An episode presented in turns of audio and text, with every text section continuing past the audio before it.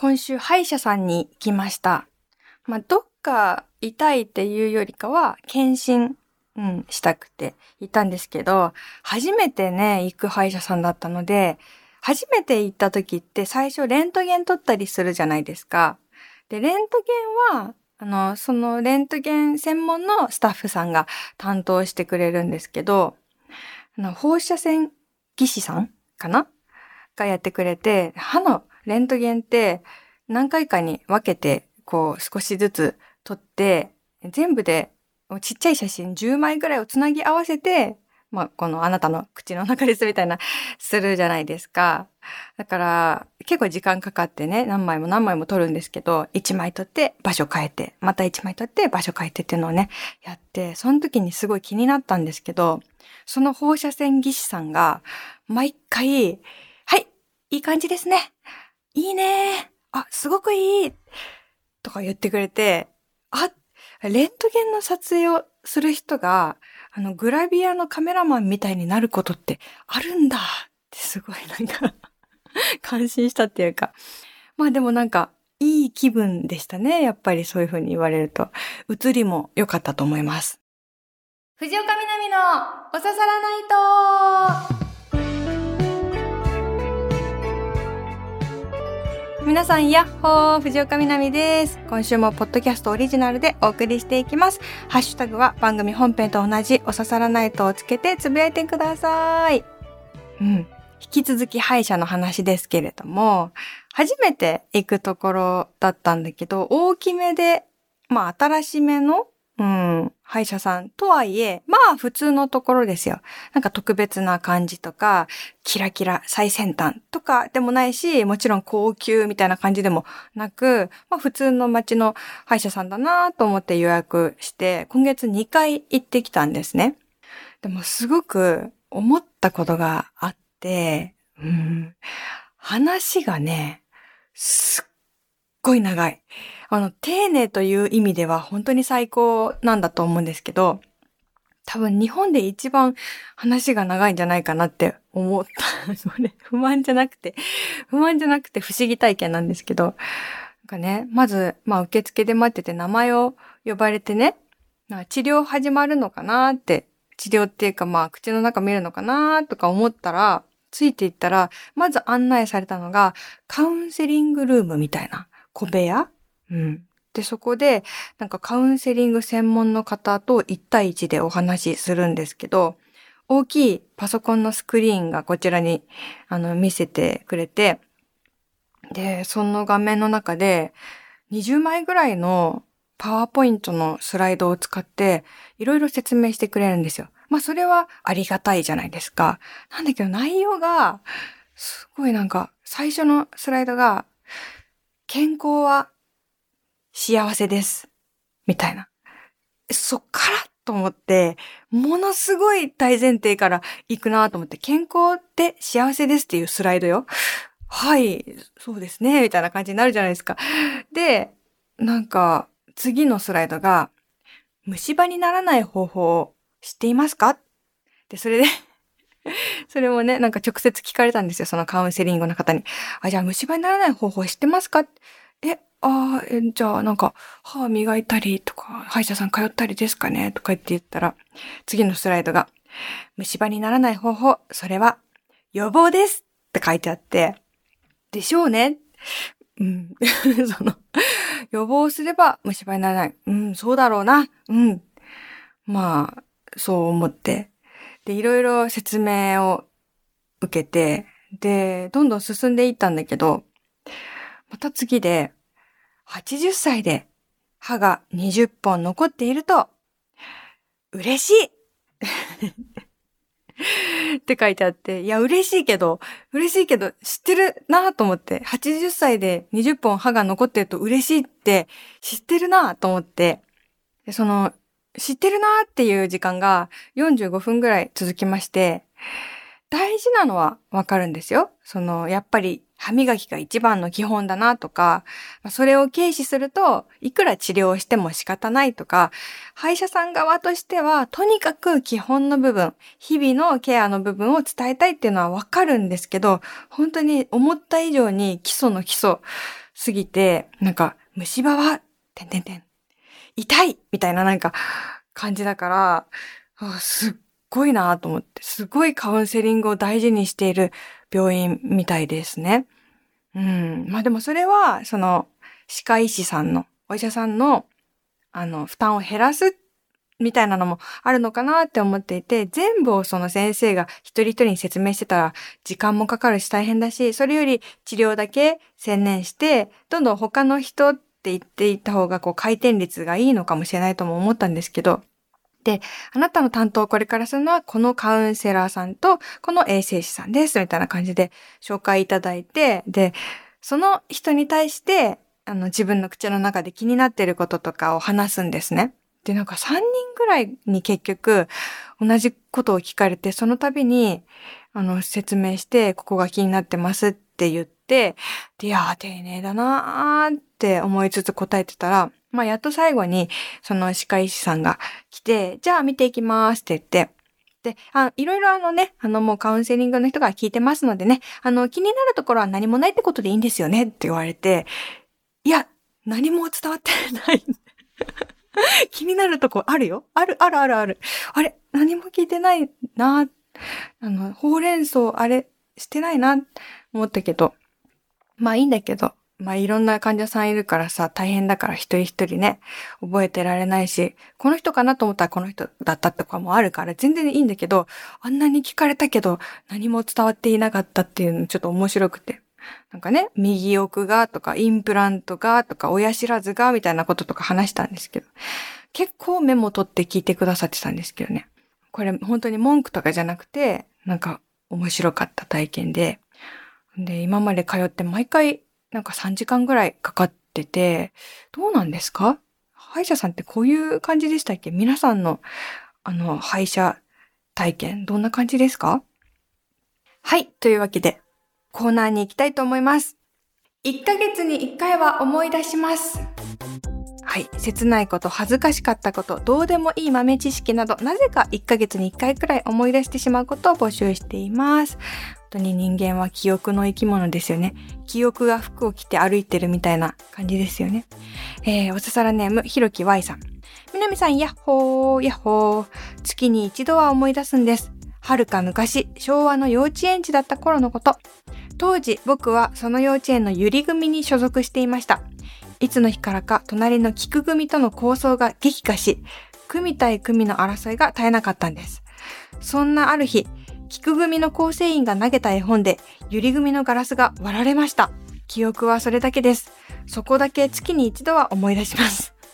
どうして構想に発展したのか、ガラスが割れてからどうなったのか、全く記憶にございません。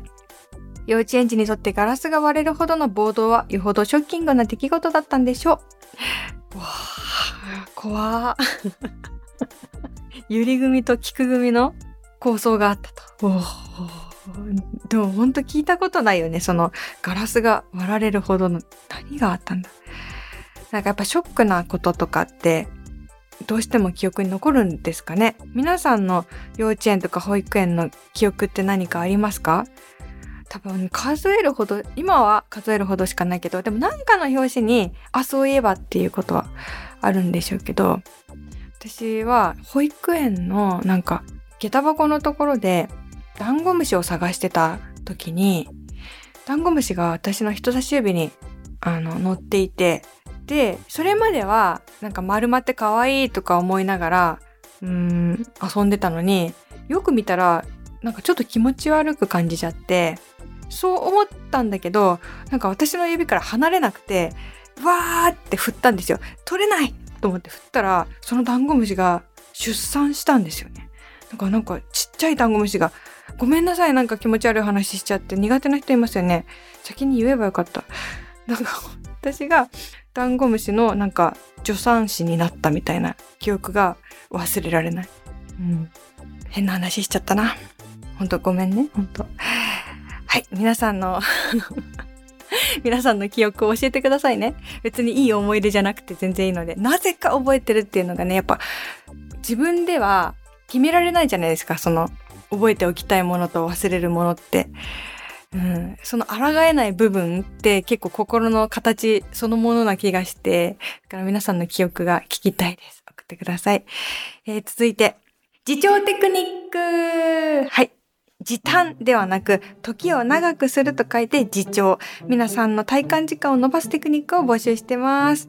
本当にね、これ切実にね、私のためのコーナーだなって思っていて、本当に私ダメで、先週信号でこう焦って渡ろうとせずに自分のペースで歩いて、で、それでちょうど赤になったらそこでゆっくり待とうじゃないかみたいなメールがあって、いや、本当にそうだなと思って。で、今から収録終わったら散歩に行くので、その後実践しますとか言ったと思うんですけど、とか言ったくせに、直後の散歩で走っちゃったね。次の青じゃなくて、この青で渡りたいんだみたいな感じで、なんか体がやっぱ勝手に反応しちゃってた。体自体がもう焦るのがね、身に染みついてた。うん。あと、歯医者さんが丁寧すぎるって話、さっきしたんですけど、うん、それもね、いい、自重のね、歯医者さんでいい歯医者さんじゃん。なのになんか私、次回の予約するときに、その治療の他にカウンセリングの時間を30分取りますって言われて、でままたスライド見るんかなと思っちゃって、すいません、それってもしかしたら、あの、15分ぐらいになったりしませんかって聞いちゃったもん。で、実際、あ、じゃあ15分にしますって言ってくれ て、なるんかいと思ったけど、だから私ね、時短の女ですよ、本当に。良くないと思ってるけど、もう時短が体に染みついちゃって、うん。じゃあ皆さんの素晴らしい有益な自重テクニック届いております。1通目、サイエンスハクションさん。南さん、こんばんは。はい、こんばんは。2月になり、冬も本番という感じです。朝の気温がマイナス20度という日も珍しくなく、インフルも流行り始めています。でも、日が少し長くなったかなと、かすかな希望も感じていますよ。さて、自重テクニックですが、1、定番かもしれませんが、コーヒーは豆をひいてハンドドリップで入れるです。絶対コーヒーメーカーの方が早いし、いつも一定の美味しさになります。が、毎回微妙に味が変わっても、ハンドドリップで入れて飲んでいます。ただのこだわりなんですが、時間を楽しむという意味では、自重かなと思っています。これはラーハでもありますね。第3の時間。その2、休日も普段通りに起きて身支度をする。これはまさにテクニックだと思っているんですが、のんびり寝たい気持ちをぐっとこらえていつも通り起きて身支度を整えます。もし眠かったらそれからお昼寝をします。そのまま家事をしてもいいし、のんびりしてもいいんですが、まず起きる。そうすることで休日が長くなった気になるのでお得感があります。でも、やっぱり休日の早起きは辛いので、テクニック、いや、少々の気合が必要な自重テクニックですね。サイエンスハクションでした。ありがとうございます。素晴らしい、具体的で真似できる、嬉しい。まずその1ですね。あの、コーヒーは豆をひいてハンドドリップで入れる。これはいいよね。私なんかさ、もはやさ、粉だもん。もう、一番こう段階あるじゃん、そのコーヒーで。まあ一番その次長がコーヒーは豆をひいてハンドドリップで入れる。で、その次が、もうひいてあるやつをその落とすそのコーヒーフィルターを自分でセットしてそこにひいてある豆を入れてでコーヒー入れるでその次ぐらいにあのなんかパックで一回一回あのインスタントのやつありますよね豆、うん、それをなんかこうなんか布薄い布みたいなやつに布って言うなよって感じだけどその あれ入ってるやつをこうセットして入れるで一番低みにあるのが多分私のやつだと思うんですけど、あのもう引いてあるとかじゃなくて完全に溶けるやつ。あの溶ける粉にお湯を入れる。私あれだもんな。うん。別にそれ悪いことじゃないけど、悪いことじゃないけど、本当に私、家にコーヒーフィルターとかあるけど、フィルターをセットすることすら今してないって結構だよね。忙しい時ほどちょっとこれ真似してみようかな。豆を引く。そう、豆もらったんだよな、友達から。なんかその友達は私のことを豆を引く人だと思ってたみたい。なんかこの人だったら豆引くやつ持ってるだろうみたいな。か豆引く派だな。その子は豆引く派なのよ。で、で、私も当然引く派だと思ったからこそなんかいろんな種類の豆のセットみたいなのくれたんだけどそれがねもう1年ぐらい未開封であのもらった時は思ったよ引くやつ買おうとか、うん、でも今ね粉を溶かしちゃってるちょっとあの近々3ヶ月以内ぐらいに豆引いてみたいと今思いましたその2のね普段通り休日も起きるこれはできたら本当に一日がなくなるの分かりますよね次のメールもそれに近いものだったので、もう一つ紹介します。えー、ラジオネームスニッカーズさん。ありきたりな自重テクニックですが、二つあります。一つは早起きです。早起きをすると朝の時間にプラスアルファなことができます。私は読めていない本を読んだり、溜まっていた予約録画を見たりします。時間のお得感があります。デメリットは早くに眠くなることです。二つ目は食事の時間を早めるです。我が家の夕食はおよそ18時から19時が時間帯ですが、17時頃に食べるようにするんです。夕食が早く終わっていると、え、まだこの時間なの？と事情感を感じます。デメリットは寝る前にお腹が空いてくることです。南さんはどう思いますか？素晴らしい。このデメリットもちゃんと書いてくれることでなんかすごくフェアな感じが 正直な素敵な人だなと思いましたけどそうね早起きは三問の得っていうのって本当に実感するタイミングあるよね。もうだってもう生まれた時から言われてたことじゃん。早起きするといいよって 知ってるって思ってたんだけど、本当にちゃんと早起きをしてみると、本当じゃんってなりますよね。わかります？このなんか雑な伝え方しちゃったけど今。そう。まあでもよく考えてみれば、なんか寝てる時って別に私気持ちよくなくて、二度寝は気持ちいいけど、寝てる時は意識がないからさそれだったら睡眠時間さえ足りてればいっそ起きちゃった方がなんか起き起きながらにして気持ちいいことをすることもできるっていうその発想の転換もありかもしれないな。夕食の時間を早める。うん。そうね。これもいいですよね。なんか毎日夏の夜みたいな気持ちになるかもしれない。なんていうの？サマータイムみたいなことだよね。なんていうのかな。あの、ディ、ディナータイム？ディナータイム？普通のことじゃん。ササマータイム的なその時計をこう早める的な感じで、こう、自分の中で何かの決まった時間をスライドさせるっていうことは本当にテクニック的だなって思って面白いなと思いました。ありがとうございます。引き続き皆さんの細かすぎるでもいいし、具体的なでもいいし、自重テクニックお待ちしております。焦って時間を短縮しがちな藤岡を救ってください。でね、最近一個コーナー思いついたので、ちょっと紹介してみてもいいですか？どっこいしょドン引き綱引きはい。じゃあまずこのメールをあの聞いてください。おささらネーム天のジャック坊やさん。先週クリスマスツリーを片付けた南さん、こんばんは。もう南さんってば、先週クリスマスツリーをしまうなんて南さんらしいじゃないですか。なので全然引いたりしませんよ。これはですね、真実なんですけれども、ツイッターでね、つぶやいたんですよ。私本当に2月の節分が終わった時期ぐらいに、やっとこさ、クリスマスツリーを片付けまして、うん。で、それを、ちょっと恥を忍んでツイッターに書いたんですね。ドン引きされても、あの、仕方ないですけど、私は今、クリスマスツリーをしまいました。それについてちょっとメールが来たんですけど、なんか、なんだろうな。まあ、こうすると気持ちいいよね、みたいな話もいいけど、あの、こんなひどいところもあります、みたいな。そういうコーナー欲しいなっていう気がしてきて、その、ドン引きし合いたいなって。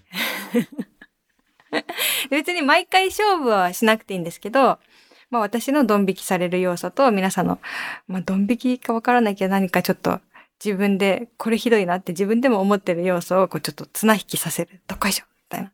そんなコーナーがあってもいいのかなわかんない。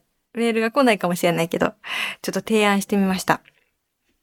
例えばね、前も言ったことあるけど、あの、私はトイレの水であの、水やりをしてる。トイレの水ってあれじゃないよ下じゃないよ上だよあの、上の、上からこう、綺麗な水が流れてきてますよね。人によってはそこで手を洗う人もいますよねっていうあの水が、まあ、部屋の横にトイレがあって近いので、そこで水を汲んで観葉植物に水をあげてますよ。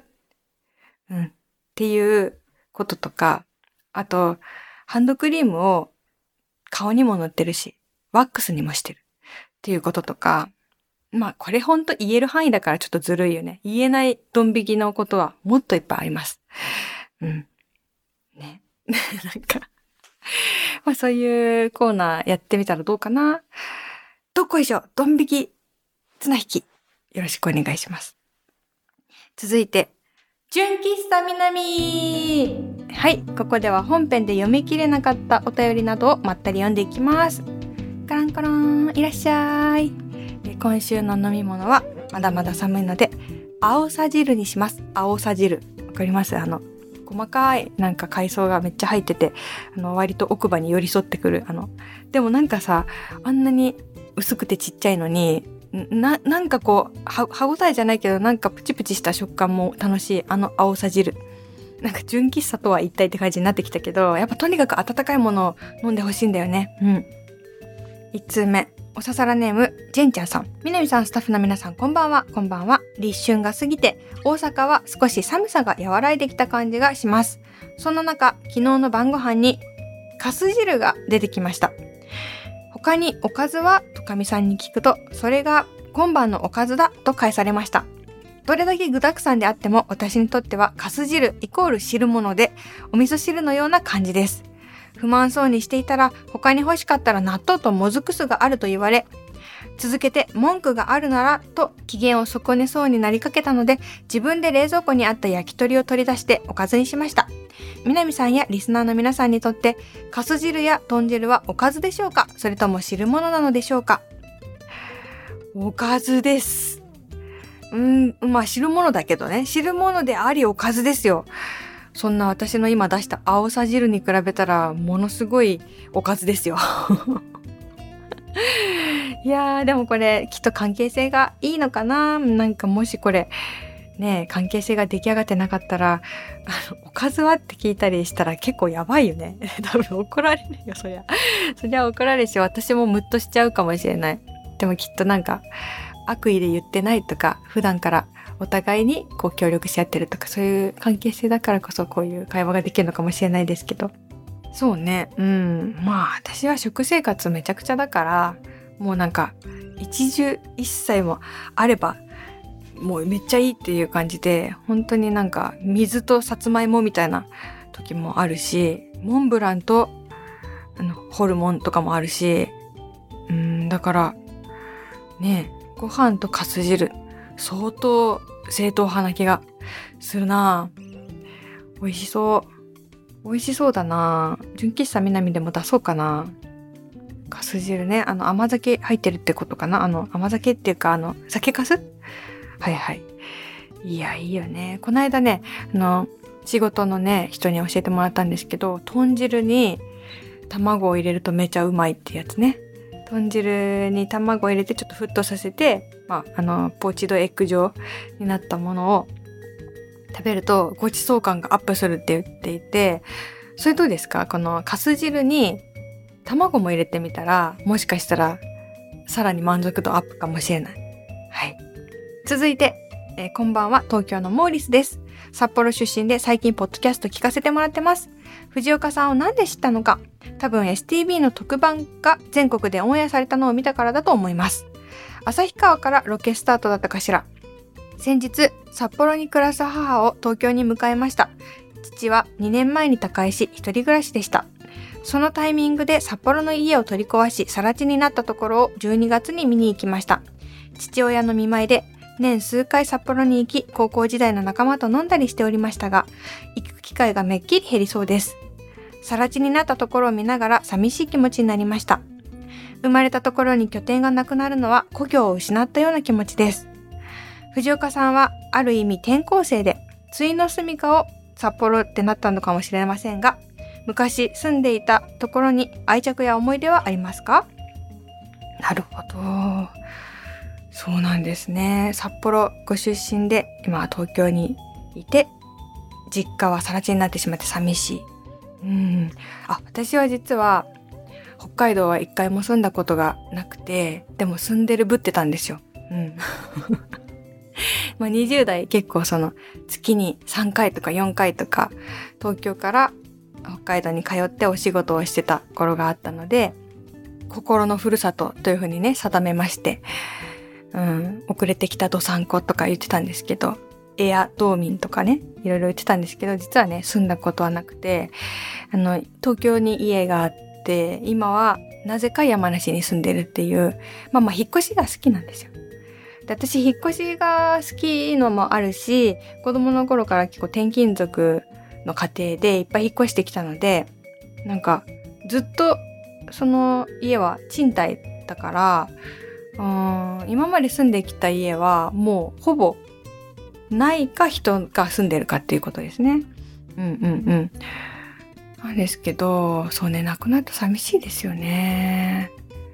うん、まあでも、家がなくなるのは寂しいけど、その家があった、その何丁目の空気とか、その街の感じとかっていうのは、絶対になくならない。記憶から消えることはないから、私は今まで住んでいた場所が増えるたびに、また懐かしい場所が増えて嬉しいな、みたいな感じでしたかね。うんうん。なんか、エモい街が増えていくみたいな。あ あ、あそこも、あそこも、あそこもエモいみたいな感じに私はね、感じてて。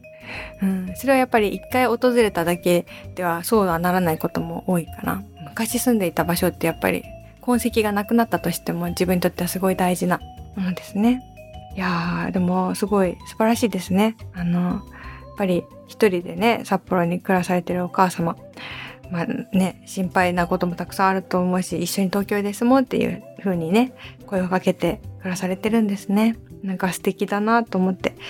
そしたら、この今の新しい一緒の生活もね、なんか、ここから懐かしさが始まるというか、うん、俯瞰で見たら、懐かしい場所はこれからも増えていくので、これからのお母様との生活、健やかな素敵な暮らしが続きますように。続いて、ラジオネーム、ももはブータンの蒸し餃子さん。南さんは食べたことないものを食べたい派ですか僕は食べたい派です。と言ってもカレーに納豆とか創作和風パスタとかそういう類ではなくギリシャ料理とかブータン料理とか珍しい世界各国の伝統料理とかいろいろ食べてみたいなと思う派です。日本でもちょっと珍しい食材、例えば北海道で食べたタコマンマや大分で食べた亀の手はとっても美味しかったです。先日食事に行ったお店はアジフライ定食や鶏の唐揚げ、お刺身定食とかが定番なんですが、普段はメニューにない牛タンのハヤシライスがあったので、定番をやめて注文してみました。食べた感想は、シェフの心意気は感じられるものの、完成にはあと一歩という味で。誰やねん的な感想ですけど、いろいろ食べてみたい派はこういうこともあるさの巻でした。うーん。えー、ご存知かもですが、タコママは柳ダコの卵巣。亀の手は海岸の岩に張り付いている甲殻類で、形が亀の手に似ているものです。あ、どっちもね、聞いたことはあったけど食べたことなかった気がします。私も絶対何でも食べてみたい派。旅行とかでも。ああ、今思い出したけど、あの、韓国で海鮮市場で食べた、あの、湯蒸しってやつうん、衝撃的な見た目してるけど、あれ、美味し、美味しかった。なんか、美味しくなかったわけじゃないけど、なんか、インパクトの方が強すぎて、味の印象そこまでないんだけど。でも、どうしても食べてみたいなって思っちゃうね。昔中国で食べた、なんかラクダのひずめの間の肉？あれも面白かったけど、でもやっぱりそのあんま覚えてないかも。なんかその、え、ラクダのひ、ひずめの間の肉って食べれるの？っていうことにびっくりしすぎて、なんかびっくりしてるうちに食べ終わっちゃってさ、ってそんな量も絶対ないじゃん、あの部分。どんな味だったかちょっと覚えてないような気がする。皆さん、最近食べた珍しいものありますか？はい。というわけで今週も皆さんからのメールたくさんありがとうございました。他にもいろんなコーナーございますので送ってください。今日から始まったかもしれない新コーナー。どこいしょドン引き綱引きもありますし。はい。えー、送ってください。宛先は南アットマーク stv.jp です。はい、というわけでね、今から会社ですか？学校ですか？お布団ですか？ね、いろんな方がいると思いますけど、あ、そういえばね、あの、本編、おささらナイトの放送してる分も Spotify で聞けるようになったので、よかったらそれも聞いて、合わせて1時間番組のようなノリでね、聞いていただいたりしてもいいかなと思います。よろしくお願いします。今週もお疲れ様でした。そして来週からも皆さんに、ちょっとユニークなことがきっと起こります。かっこ予言。というわけで、えー、お相手は藤岡みなみでした。またこの場所でお会いしましょう。またね